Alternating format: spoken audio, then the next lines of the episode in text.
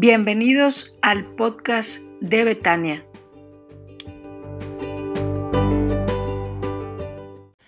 Hermanos, pues hemos puesto en las manos de Dios a nuestros hermanos y, confiamos que el Señor cumplirá su propósito en ellos, hará su voluntad en ellos y nuestra petición ha sido siempre que el Señor les sane. Pero quiero que tomemos, retomemos la serie de sermones que estamos ya casi llegando al final, esta que hemos titulado Uno en un millón. Y es como ser un cristiano de veras diferente a los demás.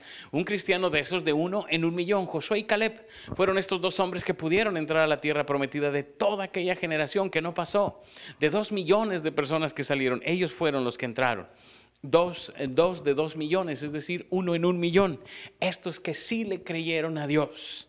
Y esta serie de sermones ha tenido como meta eso, el poder ser de estos que le creen a Dios, que viven lo que Dios les da. Y hoy tengo un texto muy interesante, hermanos. Le llamé al sermón Una victoria segura y está basado en Deuteronomio capítulo 1, versículos del 1 al 8. Por favor, prenda su dispositivo ahí o abra su Biblia, lo que tenga a mano. Y vamos, a, y vamos a, leer esta porción de la escritura. Dice, estas son las palabras que Moisés dirigió a todo el pueblo de Israel cuando se encontraba en el desierto, al oriente del río Jordán.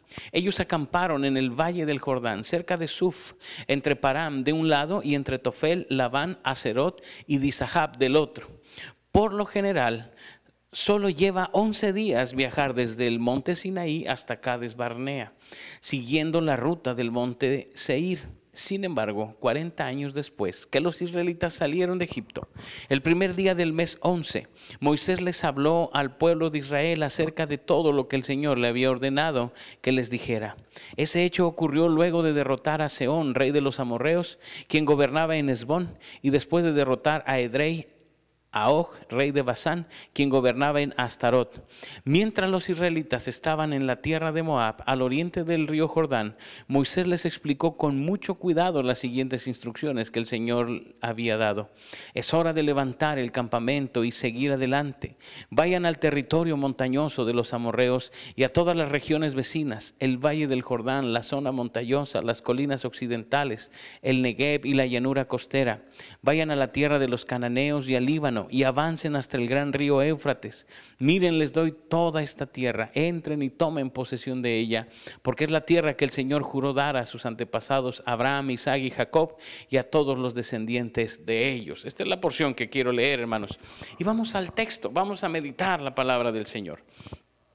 Venimos siguiendo al pueblo, al pueblo de Israel, venimos a través del desierto, llegamos al monte Sinaí donde dijimos que ahí se encuentran con Dios para escuchar al Señor. Y es un tiempo maravilloso. Hace ocho días hablé de eso. Si usted no pudo escuchar el mensaje, vaya ahí a los archivos que están en nuestras redes sociales y ahí puede escucharlo. Porque hoy voy a la parte que sigue, cuando el Señor les da la instrucción de que se muevan, que vayan hacia la tierra prometida. Y entonces quiero decirle tres cosas, porque el Señor está hablando de darles la victoria a su pueblo, de darles la tierra que les prometió. Pero hay tres cosas que requiere la victoria. La primera es que la victoria requiere acción. Según los versículos 6 y 7 del texto que leímos, yo veo que la la victoria requiere de acción. Mire, dice, cuando estábamos en el monte Sinaí, el Señor nuestro Dios nos dijo, ya pasaron bastante tiempo en este monte, es hora de levantar el campamento y seguir adelante.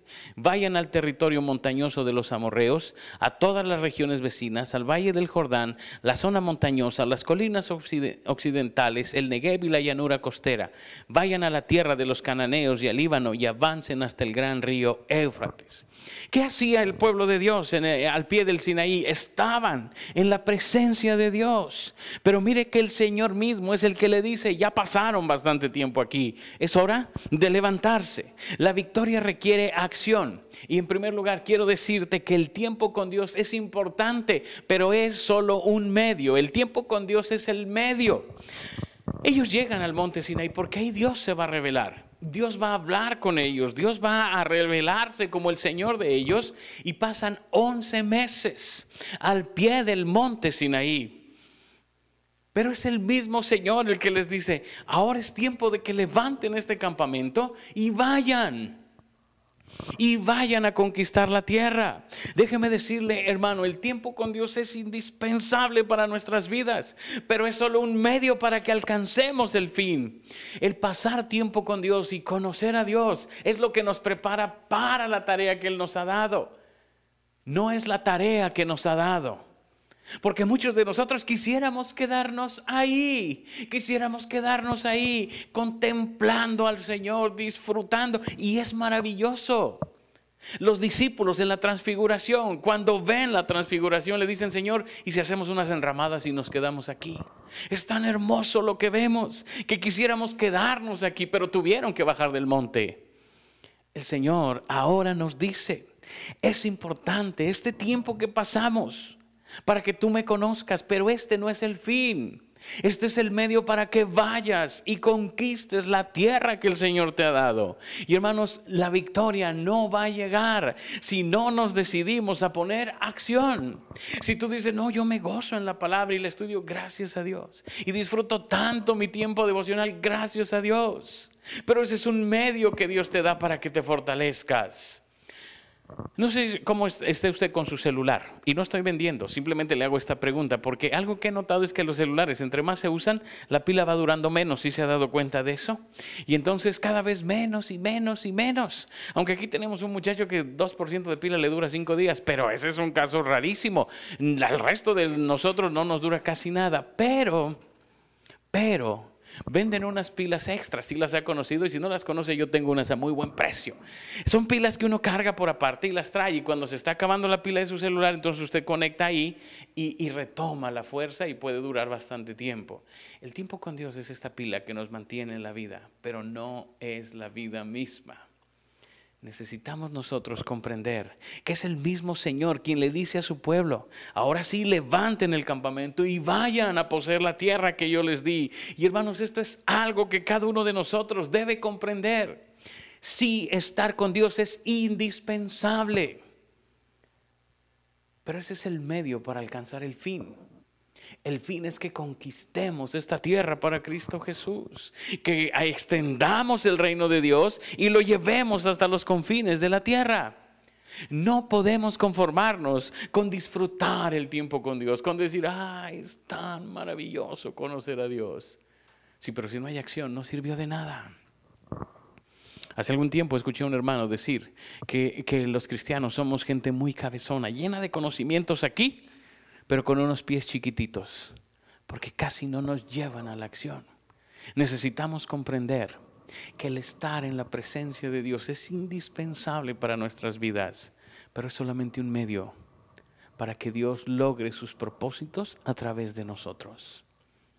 Él quiere usarnos y el tiempo con Él es indispensable para nosotros, se lo recalco mucho, pero no es el fin de lo que Dios quiere. Él quiere que conquistemos la tierra, que extendamos el reino, que hagamos discípulos.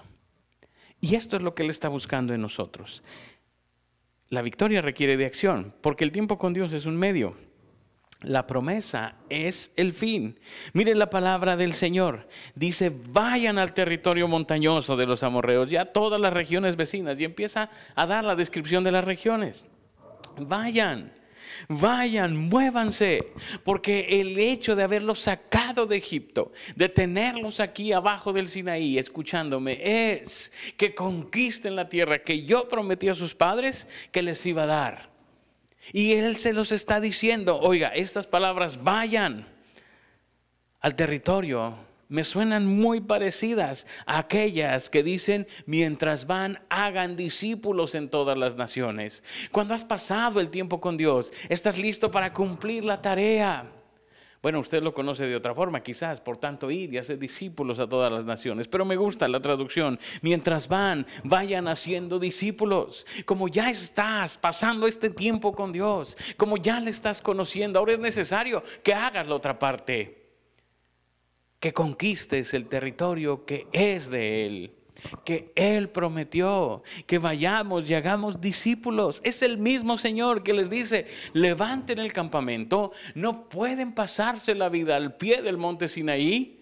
No puedes pasarte la vida contemplando al Señor solamente. Es necesario que hagas los fines y los planes que Él dispuso para ti. Y hermanos, es ahí donde muchos de nosotros nos hemos quedado, en el conocerle. Pero se nos olvida que aparte de conocerles es el medio, el fin es que ganemos esta tierra para Él. Ustedes son la luz del mundo. Ustedes son la sal de la tierra. Ustedes son los que deben de hacer la diferencia en este mundo. Y hermanos, es ahí donde nos hemos quedado cortos. Es ahí donde nos quedamos entre los dos millones, bueno, para ser exacto, en un millón novecientos noventa y nueve mil novecientos noventa y ocho que se quedaron fuera de la tierra, porque no avanzaron, porque no avanzaron. Necesitamos comprender que la victoria requiere de acción. Sí, es hermoso conocer al Señor, es hermoso pasar tiempo con Él, pero no fuimos llamados solamente para eso. Aún Marcos, cuando está hablando de, la selección de los discípulos, dice, y escogió a doce para que estuviesen con él y para enviarlos a predicar. Esa es la otra parte de la misión que tenemos que hacer y no podemos brincarla, porque el fin de todo es la promesa del Señor. Él espera que este mundo se rinda a sus pies y para eso nos llamó a nosotros, para ser testigos de Él y no guardianes de Él. No estamos para defenderlo, estamos para predicarlo, para dar testimonio de lo que Él es. La victoria requiere acción. En segundo lugar, quiero decirle, la victoria requiere prisa. Versículos 2 y 3, por lo general. Solo lleva 11 días viajar del monte Sinaí hasta Cades Barnea, siguiendo la ruta del monte de Seir. Sin embargo, 40 años después de que los israelitas salieron de Egipto, el primer día del mes 11, Moisés les habló al pueblo de Israel acerca de todo lo que el Señor había ordenado que les dijera. Dos cosas noto aquí que me llaman la atención. Lo primero, hermanos, la, la victoria requiere de prisa. Y es que es un trayecto. Mire lo que dice. Por lo general, solo se lleva 11 días viajar desde el Sinaí hasta Cades Barnea. Quiero decirle algo, quiero decirle algo aquí. Tenemos prisa por caminar con el Señor, pero ojo con lo que le digo. La idea del Señor es que caminemos con Él, no que estemos sentados con Él solamente, sino que caminemos con Él. A ver si puedo ser claro con esto. Nos encanta sentarnos con el Señor y contemplarlo y conocerlo. Y eso está bien. Pero Moisés les dice, tenemos que caminar. El caminar con Dios es lo que se espera de nosotros, los seguidores de Él. Que avancemos en el trayecto, es decir, que nuestras vidas sean un constante desplazamiento con Él. Se lo repito, que nuestras vidas sean un constante desplazamiento con Él. ¿Para qué será esto? ¿Por qué tengo que desplazarme con el Señor? Hay una frase que yo uso, hermanos, que les digo, ¿quieres conocer a alguien? Viaja con esa persona. Viajando con la gente los conoces. Sabes quiénes son y cómo son. Te sorprendes, te sorprendes porque tú piensas que conoces a la gente, pero cuando viajas con ellos realmente te das cuenta cómo son. El desesperado ahí le brinca. Ahí salen los desesperados. O los pacíficos, los que dicen, no hay problema, aquí aguantamos, no pasa nada. Los que saben improvisar y los que no. Los que usan agenda y los que ni siquiera tienen idea del tiempo. En fin, ahí conoces a la gente. Si tú caminas con Dios, ahí lo vas conociendo. Por eso es que requiere prisa, porque necesitas moverte con Él. ¿Te acuerdas de aquel siervo de Dios y caminó Enoch con Dios? Y caminó Enoch con Dios en esa hermosa relación en la cual Enoch caminaba con Dios. Iba conociendo más y más al Señor, pero en esta relación dinámica de movimiento.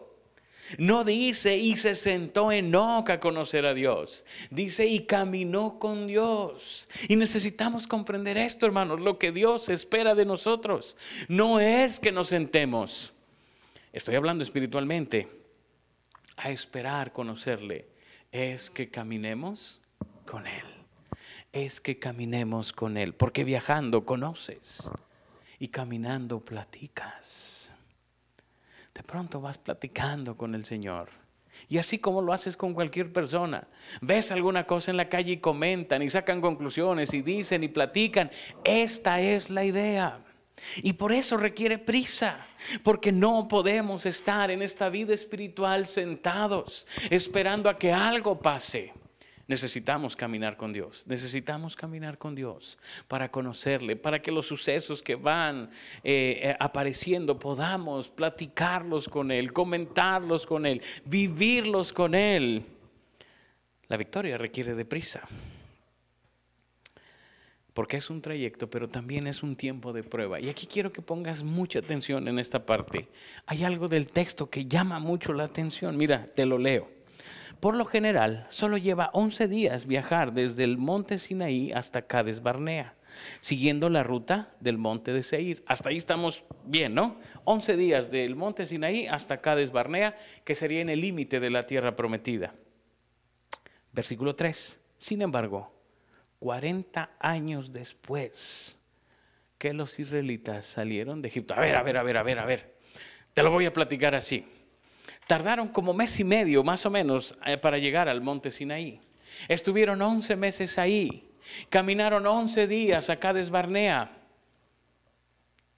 Y luego parece que hay un corto en la historia de 38 años, más o menos. ¿Qué pasó en los 38 años? Porque nosotros decimos vagaron por el desierto, pero lo que dice aquí es que ellos caminaron hasta Cades Barnea, que era una zona de un gran oasis este, ahí cerca de la tierra que Dios les prometió, pero no en la tierra que les prometió, pero sí muy cerca. Y ahí se quedaron más o menos 38 años. Oye, ¿no te suena conocida la historia? A ver si te lo puedo explicar. A veces en este conocer al Señor, caminamos un poco con Él, pero llegamos a un lugar tan hermoso que ahí nos estacionamos. El pueblo de Dios 38 años y algunos de nosotros hasta más el pueblo de Dios se estaciona en Cades Barnea 38 años. Era un buen lugar, pero no era la promesa de Dios. Al parecer era un lugar con un gran oasis, con grandes manantiales de agua, un lugar hermoso para descansar, con grandes pastizales. De hecho, dos y media tribus de Israel no quieren pasar y les dicen a nosotros, déjanos aquí, porque nosotros tenemos ganados y esta tierra es maravillosa para criar ganado. Y Josué les dice, bueno, se quedan, pero en la batalla vienen a apoyarnos, tampoco se queden aquí sin pelear, porque quizás también pensaban, pues así ya no peleamos. Y les dice, bueno, se quedan, pero van a venir a apoyarnos en la batalla. Porque dos y media tribus dicen, es mejor aquí que seguir avanzando en lo que Dios quiere. Oye, ¿no será que eso nos ha pasado a algunos de nosotros? Que a veces hemos conocido un libro bastante bueno, o cantantes bastante buenos, o ministerios muy buenos, o situaciones, o circunstancias, o relaciones, o cualquier cosa que nos hacen estacionarnos. Y está tan bien. Y no la pasamos tan bien que prefiero estar aquí estacionado 38 años que avanzar a lo que Dios quiere para mí. Ojo hermanos, porque creo que esto nos ha pasado a muchos de nosotros. Hemos avanzado un poco con Dios, le conocimos de alguna manera, pero de pronto llegamos a un lugar espiritual que nos sentimos tan bien que aquí me estaciono y ya no quiero avanzar, Señor. Y el Señor te dice, espérate, ni siquiera es la promesa, la promesa está más para allá. No, Señor, aquí está tan bonito, ¿para qué nos movemos más? De aquí está re bien, ¿para qué vamos más adelante? 38 años estacionados en Cádiz, Farnea. 38 años estacionados en Cades Barnea. ¿Qué está pasando en tu vida? Porque por muy bonito que sea Cades Barnea, no es lo que Dios planeó para ti. No es lo que Dios planeó para ti. Aunque sea hermoso, no es lo que Dios tenía para ti. Algunos llegaron a ese estatus de decir, aquí está bien, estamos cómodos, estamos tranquilos, no avanzo más, pero estoy bien. Y te has perdido de ver el cumplimiento de la promesa de Dios en tu vida. Es más, déjame decirte algo. Después de todo esto, Josué va a empezar la conquista de la tierra prometida. El pueblo de Dios jamás se extendió a todo el territorio que Dios les había prometido. Porque llegaron a un punto de confort donde dijeron, con esto basta, ¿para qué más? Y se quedaron ahí. ¿Cuántos de nosotros no hemos visto cumplida la promesa de Dios? Porque nos estacionamos espiritualmente, porque nos conformamos, Porque sí, Dios nos trajo a un lugar y es hermoso, pero ahí nos quedamos y ya no avanzamos y dijimos, pues aquí está bien. Alcancé mi status quo, no sé cómo pueda decir, ese lugar donde me siento bien. ¿Para qué seguir? ¿Para qué seguir? Hace muchísimos años, muchísimos años, estaba yo niño en la Ciudad de México, en la iglesia donde yo crecí. Y pues empezaba a hacer calor, ¿verdad? Y alguien dijo en una reunión de negocios, hermanos, yo propongo que compremos ventiladores porque hace mucho calor. Y una hermana dijo, ay, hermano, sí, ya aguantamos tantos años, así que no aguantemos otros tantos. Oiga, ¿no será que en lo espiritual nos ha pasado lo mismo? De que decimos, ay, ya aguantamos tanto tiempo, así que, ay, pues ya, para lo que me falta de vida, con esto me quedo. Pues te has perdido lo más maravilloso, que es ver al Señor obrar. Déjame decirte algo. Los habitantes de Jericó y de Jai, las ciudades que, primeritas que conquista Josué, no se incomodaban de que ellos estuvieran en Cades Barnea porque ahí no era ningún peligro para ellos, ahí estaba bien, los enemigos estaban tranquilos y se me hace que a nosotros nos pasa lo mismo. Hemos llegado a un punto de comodidad espiritual tal que ya ni el enemigo se ocupa de nosotros, porque solitos nos hemos anulado con la autocomplacencia. Aquí estoy bien. No tengo mucho, no tengo grandes cosas, pero eh, está bien, es pasable está bien aquí.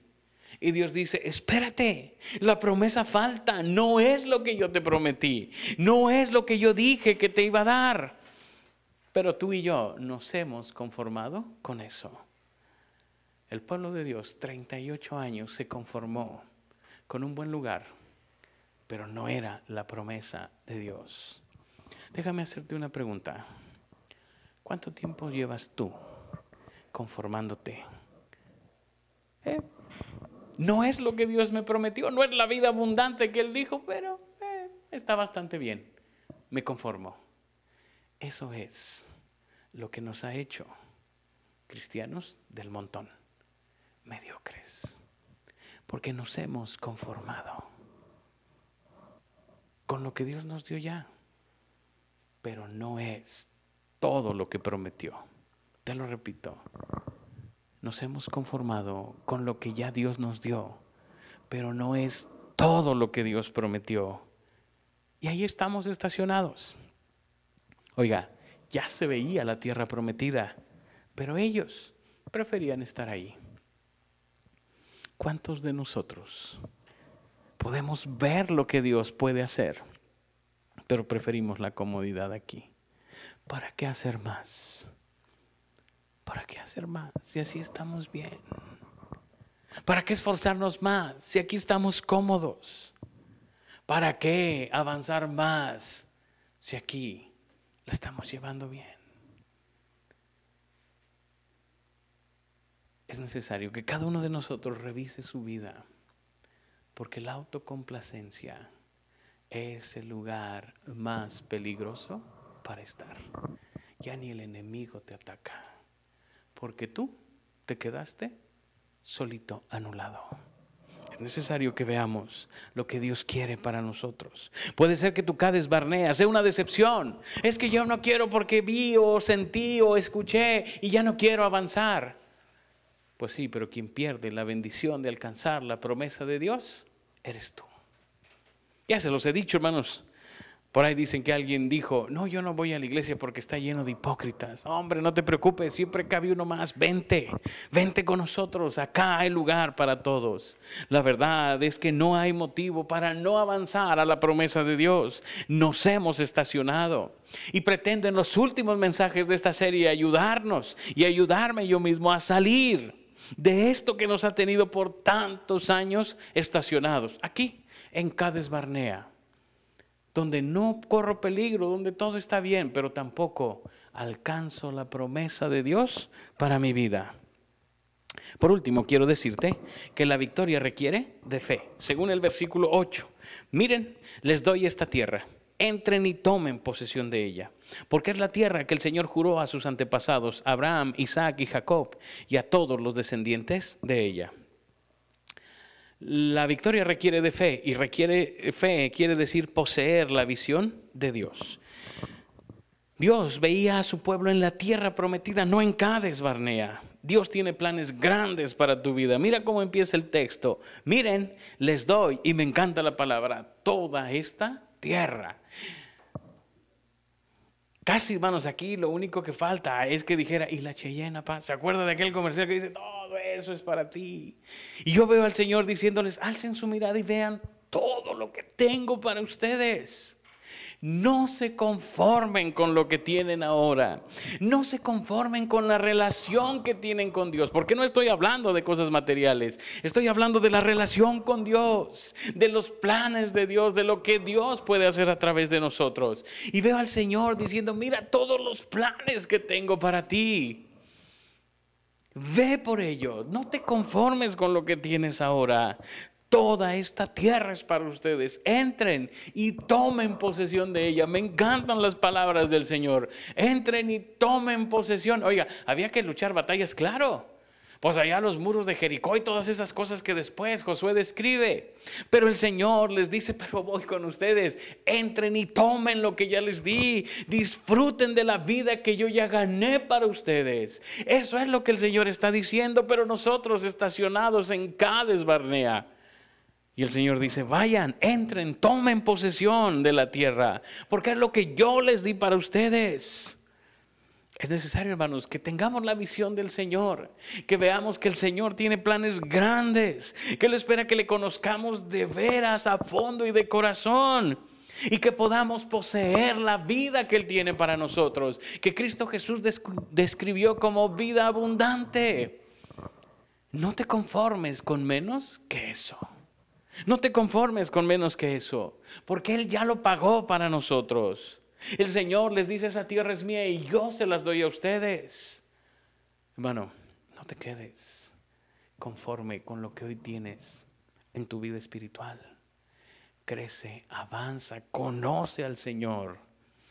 Toma la vida que Él ya ganó para ti. Toma por completo la vida que Él ya ganó para ti. No va a ganar para ti. Ya ganó para ti. Ya es tuya. Pero necesitas tomarla. No te estaciones, no te conformes con lo que ya tienes. Avanza, crece. Toma la promesa que Dios dio para ti. Y aquí es bien importante, bien importante, porque el Señor da la orden pero no los levanta. Ellos tienen que levantarse y avanzar. Por último, quiero decirte, requiere la, victoria, requiere de fe. Y esto es poseer la promesa de Dios. Mira lo que dice.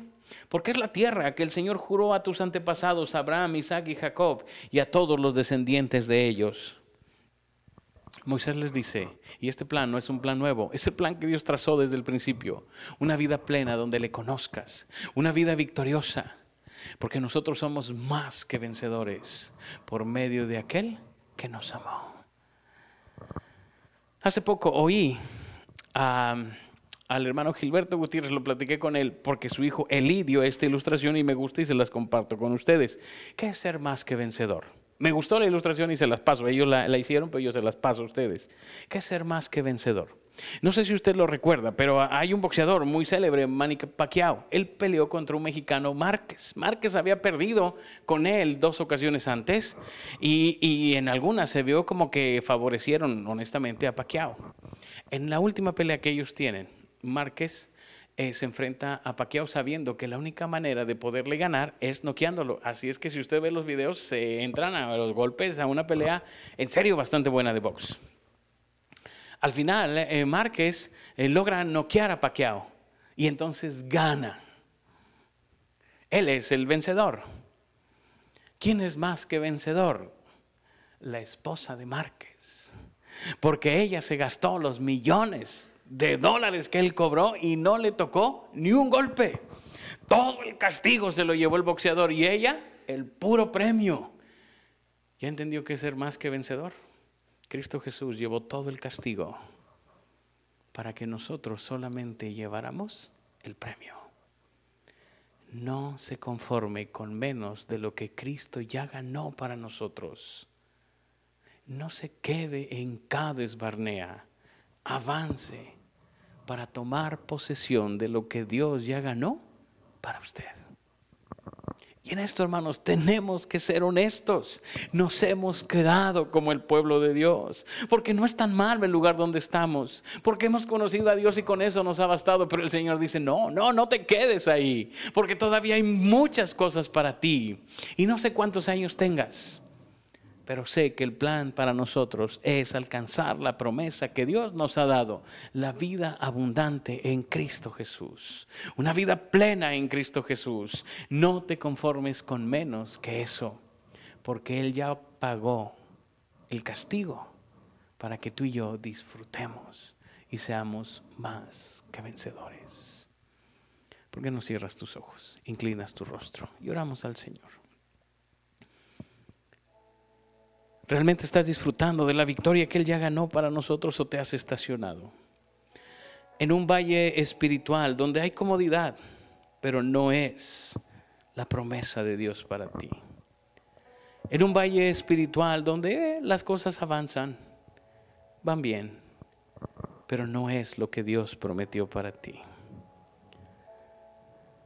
Esta es una invitación para aquellos que son uno en un millón aquellos que dicen, yo no me voy a conformar. Yo no me voy a conformar con menos de lo que el Señor ya ganó para mí. Y aquí donde estoy está muy bien, pero no me voy a quedar aquí. Voy a avanzar hasta alcanzar aquello que Dios prometió que me daría. No son muchos. Pero yo te invito para que tú seas uno de esos pocos que no se conforma con quedarse cerca de la promesa. Yo te invito esta tarde para que tú le digas al Señor, Señor, yo quiero ser de esos pocos que no se conforman y que alcanzan la promesa que tú hiciste. Ora al Señor. Y pide al Señor que nos haga de esos creyentes en Él, de uno en un millón. Padre, perdónanos si nos hemos conformado con menos de lo que tú ganaste para nosotros, con menos de lo que tú prometiste para nosotros. Señor, Permítenos ser de esos cristianos que no se conforman con menos que la promesa, la visión que tú tienes para nuestras vidas, el proyecto de vida que tienes para nosotros. Ayúdanos a comprender, Señor, a ver lo que tú ves para nuestras vidas y vivir, Señor, para alcanzarlo. Señor, quiero suplicarte que nos permitas avanzar, salir de la autocompasión, de la autojustificación y llegar hasta la promesa que hiciste para nosotros, hasta todo aquello que tú has ganado para nosotros. Señor, ayúdanos a seguir avanzando. Para haber realizado tu propósito en nuestras vidas. Te lo pido, Señor, en Cristo Jesús, nuestro Señor y Salvador. Amén. Es tiempo de acercarnos a la mesa del Señor.